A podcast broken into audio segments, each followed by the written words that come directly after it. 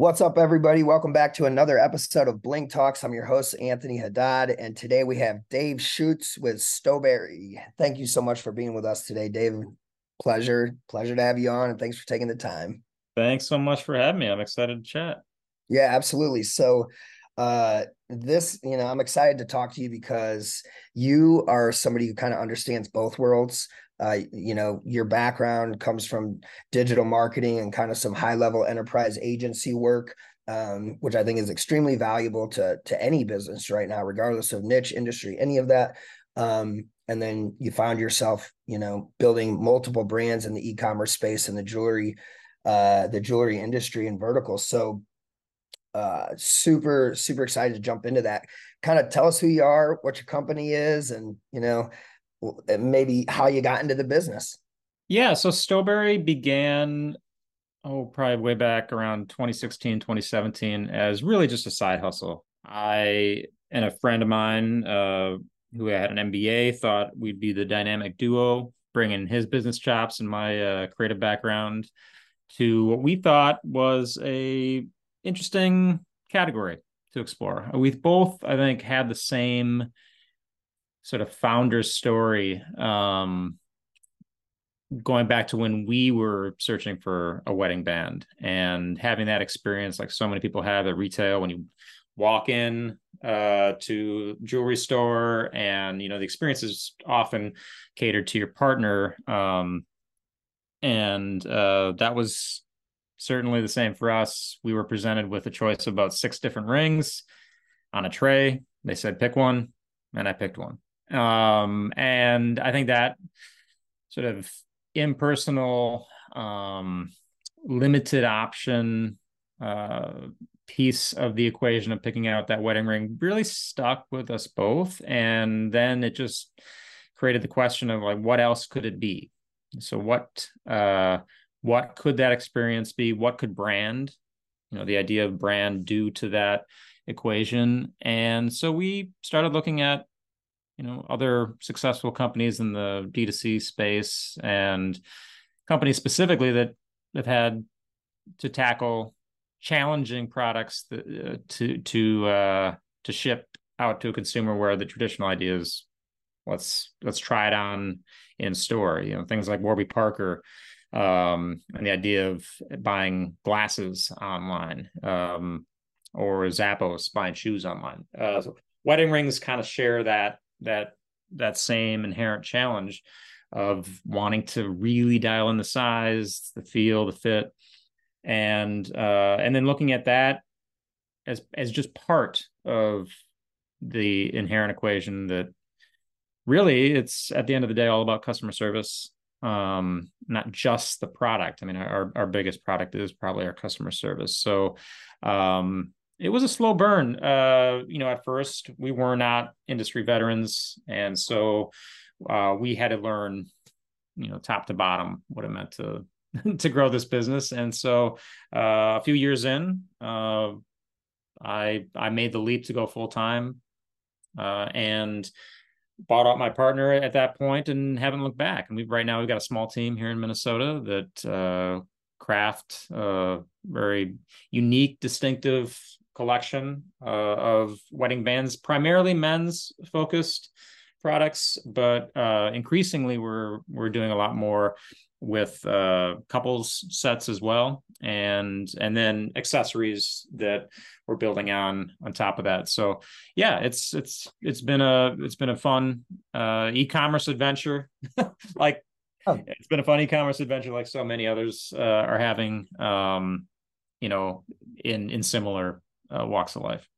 Yeah, I, well, I mean, first, just looking at the the rings, I mean, they're way cooler. And it, you mentioned this when a retailer comes out with six rings. I mean, it's kind of an important ring. You might want to like enjoy it, or you really, you know, make it your own. Uh, yeah, and I think I think the expectation, you know, yeah. or the the tradition for years is, you know, particularly with men in this category, it's often, you know, a, a purchase decision that's being pushed uh, by the fiance, um, and not that it's an afterthought, but certainly not always the place where you think you really want to uh you know investigate what your personal style is. Like how does this ring represent who i am? And uh how can i feel a, a real connection to it? And it's you know hopefully the only one you're going to buy over the course of your lifetime. So yeah it makes sense to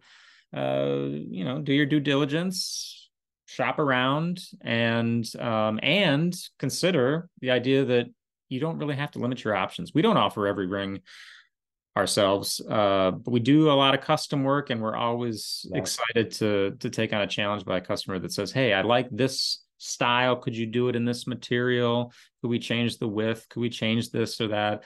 Uh, we do a lot of custom work, and that's super gratifying for us to know that you know that's a one of a kind piece that ultimately means a ton to that person getting it. And yeah. I love that. And you, you know, it kind of segues into a really, I think, a good next question. You're a guy who didn't grow up in the jewelry business, didn't have much of, of an experience, and yet you managed to launch a true jewelry brand and set up e-commerce and, and position yourself online and are having success in building new brands how does a guy do that what what like what are you utilizing or what skills or, or tools are you using whether it's technology or knowledge staff? What are you, how are you doing that?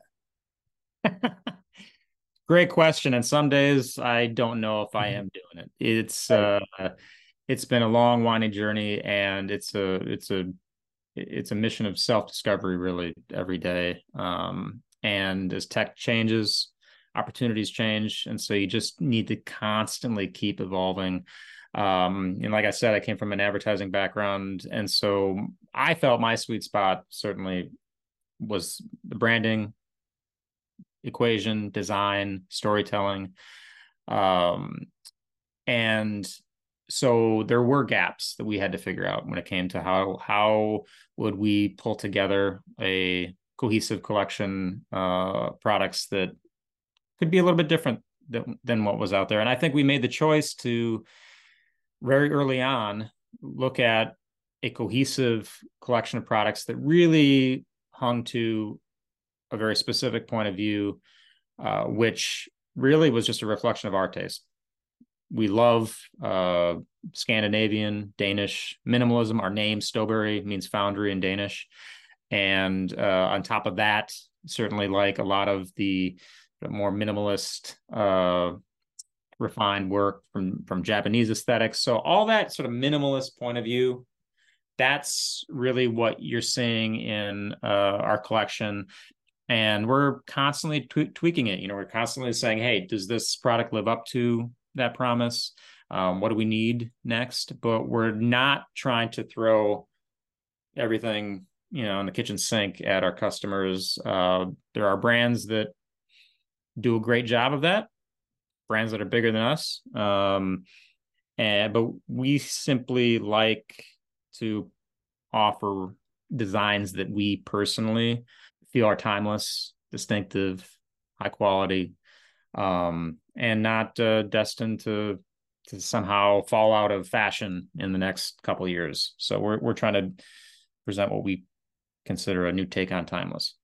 Yeah, I think you guys are also kind of innovating the experience as well. So let's let's say um let's pick three technologies that you're using. You know, uh you have do you have Shopify? What's the site built in? What do you what's your CRM? Do what what you know, the basic stuff. Yeah. Um, we started on Shopify, and uh, that was at the urging of our web partner that we brought in uh, on day one. It at the time it was a it was a very tough decision. It was a little bit more expensive, uh, seemed a little bit more restrictive than some of the other options out there when it came to you know design and templates and things like that. But uh, we were told that if we wanted to scale, this this platform would be it. And this, remember, this is way back in like 2017, um, and we haven't regretted that decision. Uh, it's it's been a very stable, reliable, powerful tool that kind of keeps growing with us as, as we shift uh, our business around. So um, that was an important first step. And, you know, part of the reason why, again, that's such a powerful uh, tool for businesses like ours is just the ability to integrate with other technology like our econ or our email system, uh, Klaviyo, um, mm-hmm. our SMS uh, service with Attentive, um, our uh, customer service platform, which is gorgeous, um, and you know any number of other you know offerings that stack on with a really easy API. Um, that's it's been a fun challenge to try to continue to make it more elegant while being more robust, and that'll be a pursuit that that, that will never change. You know, we're constantly to see how we can you know uh, trick this thing out to be uh, you know to run itself. That won't happen, but uh, we've made strides. Well, I'm glad to hear you're in Shopify. Um, there's a lot of partnerships under the hood and friendships that uh, Shopify has that makes them a lot better for scaling, aka you know basically advertising. You know they're in cahoots with Facebook and uh there's a lot of good things about shopify i'm just glad you're on that. So um cool. Well thanks thanks for sharing that. Um let me ask you a question. Um what's the would you say one of the more challenging times you've had in your business? Well uh, they come at you all the time. I mean it's uh i could i could wind back the calendar um just a few months and uh, you know, talk about challenging moments we've had with, uh, you know, some of our collaborators, uh, agency partners. Um, but you know, honestly, I think after a couple of years, you develop a, a tough stomach when it comes to sort of working your way through those challenges. The biggest one, no question, would be uh, divorcing my co-founder. Yeah. Um, uh, myself, uh, we were, and and my partner Colin, when we originally started this brand, um, we were and still are best friends. But through the course of a couple of years of of trying to collaborate on this, it became clear, I think, to both of us that uh, we were spending a lot more time uh, debating the minutia of of our approach on any given day, um, and it really had sort of cannibalized what we valued of our own relationship um, and friendship. So uh, that moment at which it was proposed that we might need to either you know one person buy the other out uh, that was a gut check that i wasn't expecting. And um, it, it was a really tough period to to get through. And then just you know going at it on my own was was uncharted territory as well. Wow. so that that sort of discovery period of you know how am i going to do this on my terms? And uh, who's going to support me? Who am i going to you know bring in around me? That was that was a tough period. And yeah, that was right before really covid. Cool. that was right before covid and um you know it i gave myself license to to go you know, go slow and um and really build it uh the way that i saw it I wanted to build it. So that that was a tough period, but yeah, I think we were both better off for it, and we're still best friends to this day. I love to hear that, and I, I respect the hell of that. You guys put the relationship first. Um, there's a lot of family businesses in the jewelry industry. Uh, I came from one, and you know, me and my brothers managed to keep all of us working together, but all of us working separate, and we got through that fire somehow. And our relation we always put our relationships first and i just love to hear that. I think it's super important i'm i'm glad to hear that you guys are still best friends. Um but what a what a um that's a that's a true entrepreneurial step to take. There's a lot going on there you know? And i i think it's important because i think the world's changing a lot right now. Uh technology's changing. Ai is coming. Uh and i think it's important for people to be okay with being uncomfortable or stepping into some uncharted territories right now. And I think it's necessary, um, not only for survival, but definitely if they want to thrive. Um, so kudos to you. Um, one other question How do you judge like your KPIs? Like, do you guys have a cost per acquisition? Um, how are you judging success?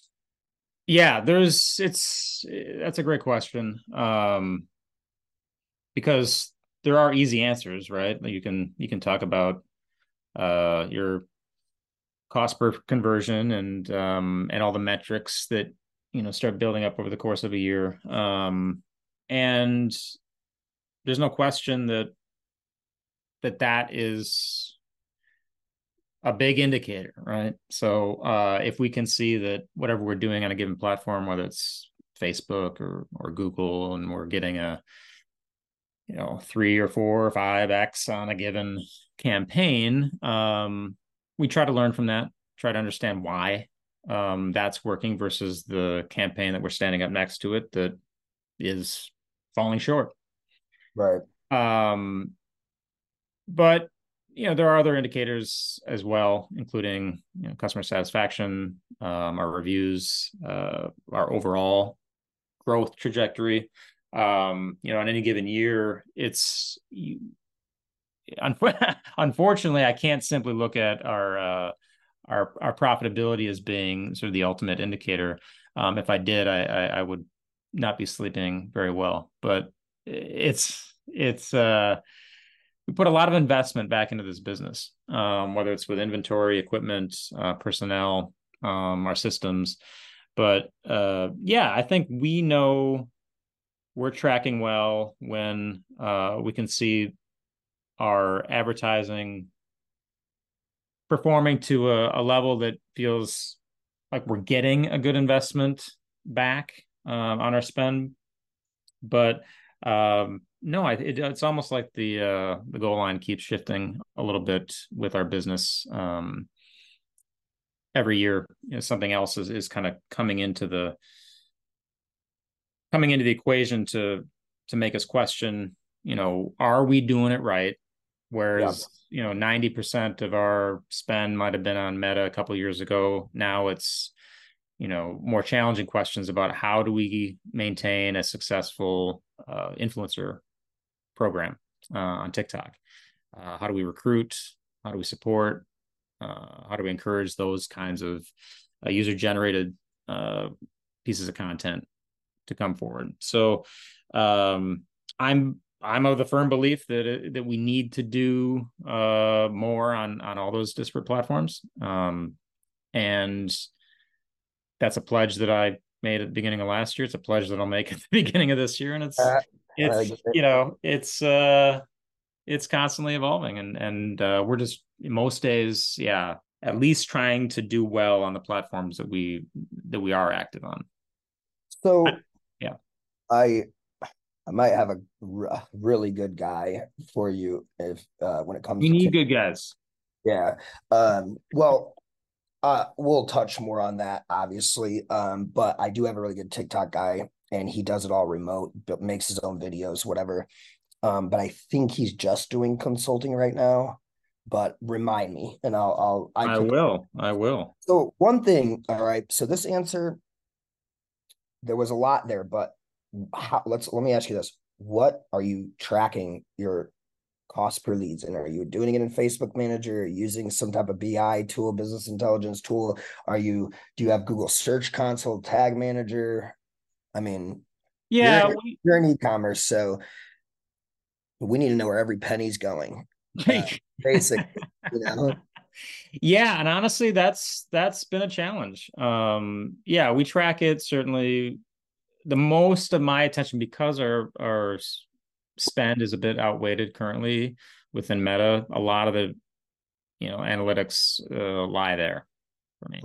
Um, Google, uh, we we've sort of maintained a, a baseline of uh, strategy over the past, I'd say, six months since we uh, parted ways with our most recent uh, consultant, and so that's that's an opportunity that we're actively working to um, address right now. There's a gap there um, in in just paying attention to that platform um, and and uh, making adjustments you know throughout the course of a season whether it's you know, supporting promotions that we're running or or simply refreshing creative uh, those are things we need to do but no I, I think it's you know, most of the most of the scrutiny is coming in through our performance uh, on Klaviyo with our given promotions, our open rates, click rates. It's in our ROAS uh, within uh, Meta, and uh, it's looking at other metrics within our Shopify dashboard too, just about what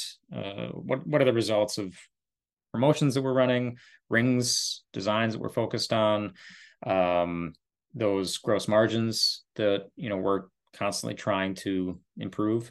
Um and yeah i by no means um am uh i have some i'll say this i have some blind spots when it comes to being able to really uh apply the rigor when it comes to testing uh a b c whatever.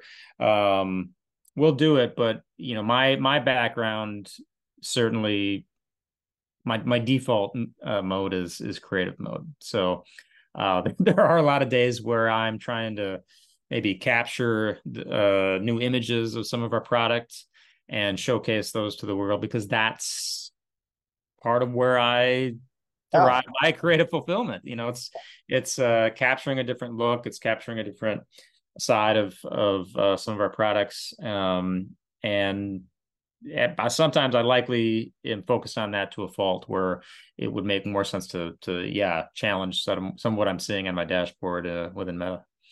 So the reporting thing is super important, especially if you're you're a startup.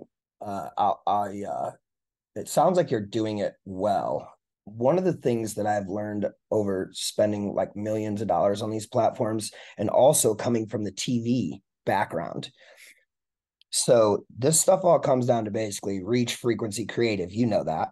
So there's some of these platforms reporting, there's more under the hood than you might know. And some of these conversions that they're reporting, sometimes there's deduplication, sometimes, and actually many times, let's say an ad is seen on Google and they but they have already they've somehow saw an ad on Facebook whether they converted from Google or not they're going to there's some finicky things going on with attribution deduplication things like that. Um so you really need to be tracking all the way to the sale for sure or just be aware of it. Well you're good but um, also another thing that I've learned in the past is Google first. You might have more of a Facebook type of thing because you can target by like relationships and you know those are good good data points. But what we know about Google traffic is it is high quality and it is way more reliable than Facebook data. Just sorry, just just it is. I've I've ran it. Facebook is some got some things going on with them, but if I know that they were hit on Google first, then I can retarget them and be the 500 pound gorilla for a fraction of the cost. And yeah, you know, and we've had success with that model too. Of you know, when we have been doing the right things within Google, retargeting on Facebook, no yeah. question that that's an equation that that we love. Um, and I think that's probably what we're going to be going back to once we shore up our our strategy on on Google um, in the coming in coming weeks and months. Um, it it will start to take over more of our budget. There's no question. Um, but yeah, I think we've we started out so heavily, you know, a few years ago within Meta. It still ends up being sort of a default mode when we don't know what else to do.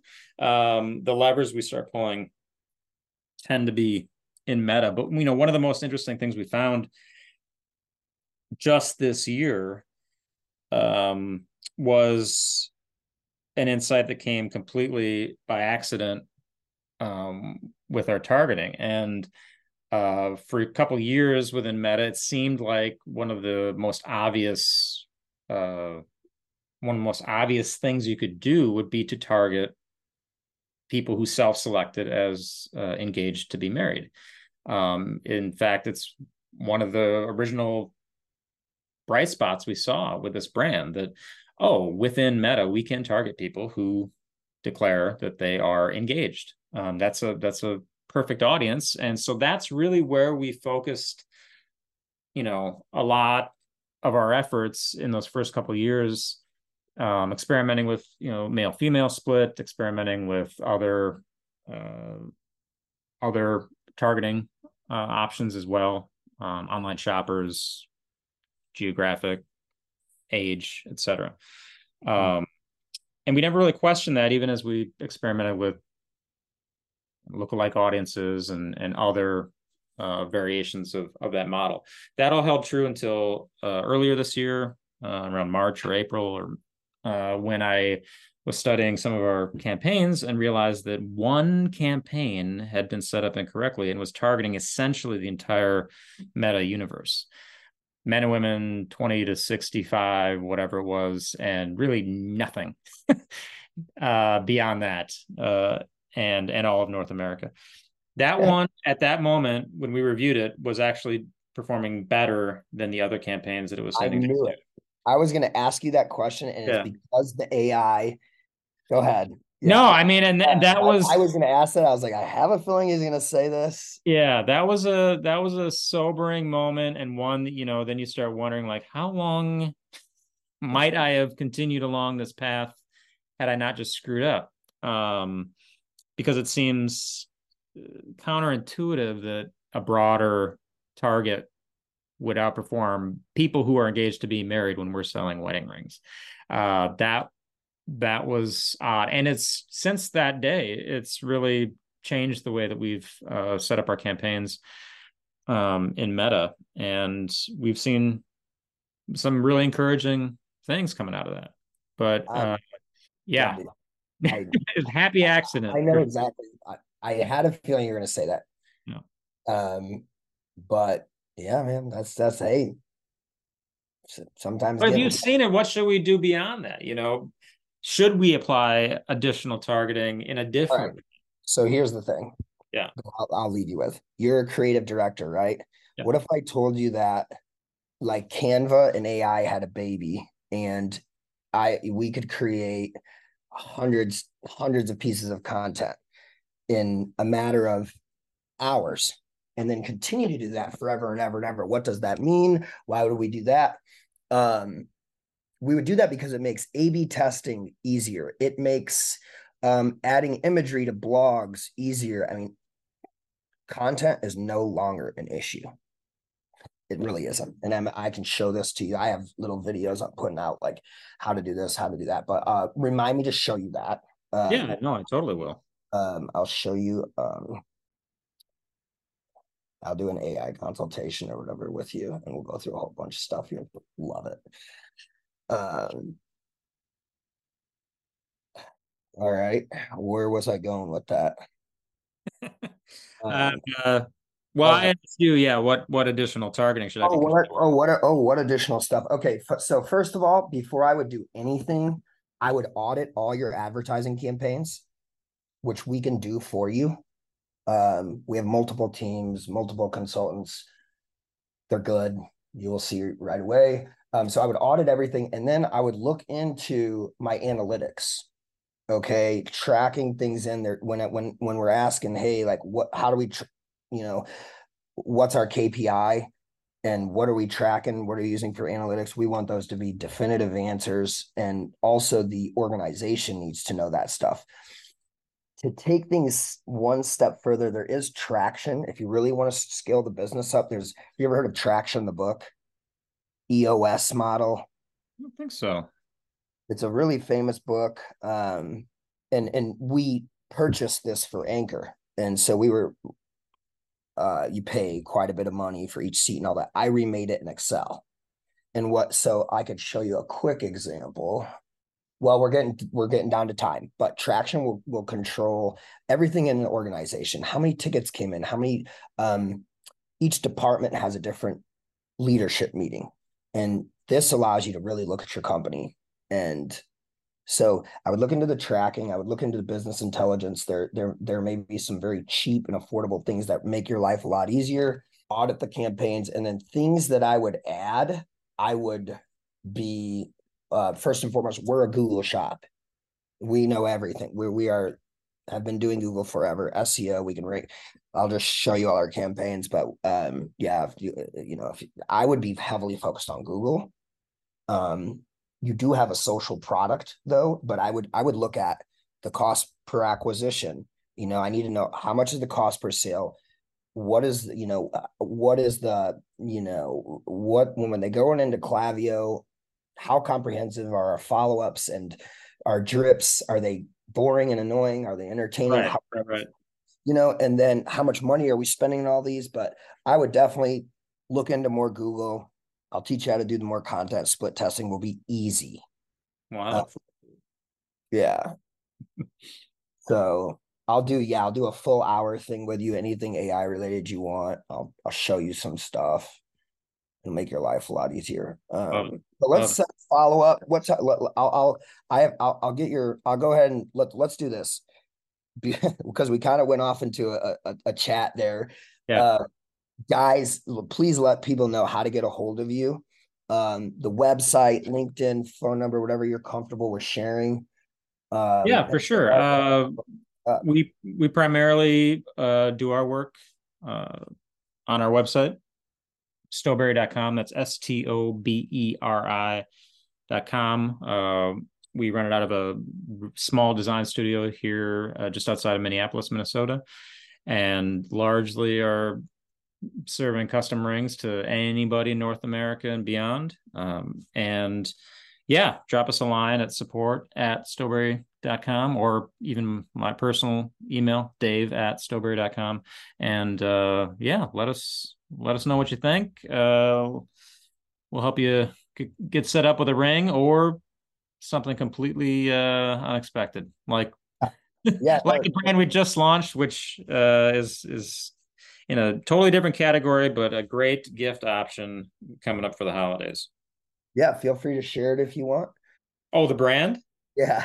Oh, the brand is Yuki Yohai, uh, and that's a mouthful, but it is a uh, cannabis accessories brand that's uh, truly a spinoff of what we were doing with Stoberi. We took one of our accessories, which was sort of a luxury dugout and pipe uh, smoking kit, and uh, it was so successful with uh, our initial tests on Etsy that we decided to create an entire brand around it. So that's the latest offering, and that is uh, at UKIYOHI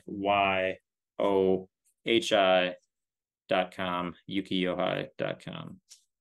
Do that to my that's awesome. Yeah these these rings are super cool. Check them out. Um one last question. Do you are you do you work with retailers if retailers wanted to pick up your line? Yeah we've had we do have a few. Um largely that's happened organically through our presence on Faire, uh that uh wholesale marketplace which incidentally just announced a big partnership with shopify i think last week uh, so we're we see a, a lot of upside uh, with supporting that uh, marketplace as well. So uh, yeah, we're we're excited about where that's going. Yeah, I think it's a big play. There's a ton of retailers I think that will be seeing this. So um, yeah, there'll be a process. Uh, thank you so much for being on. I know you're busy. It's the end of the hour.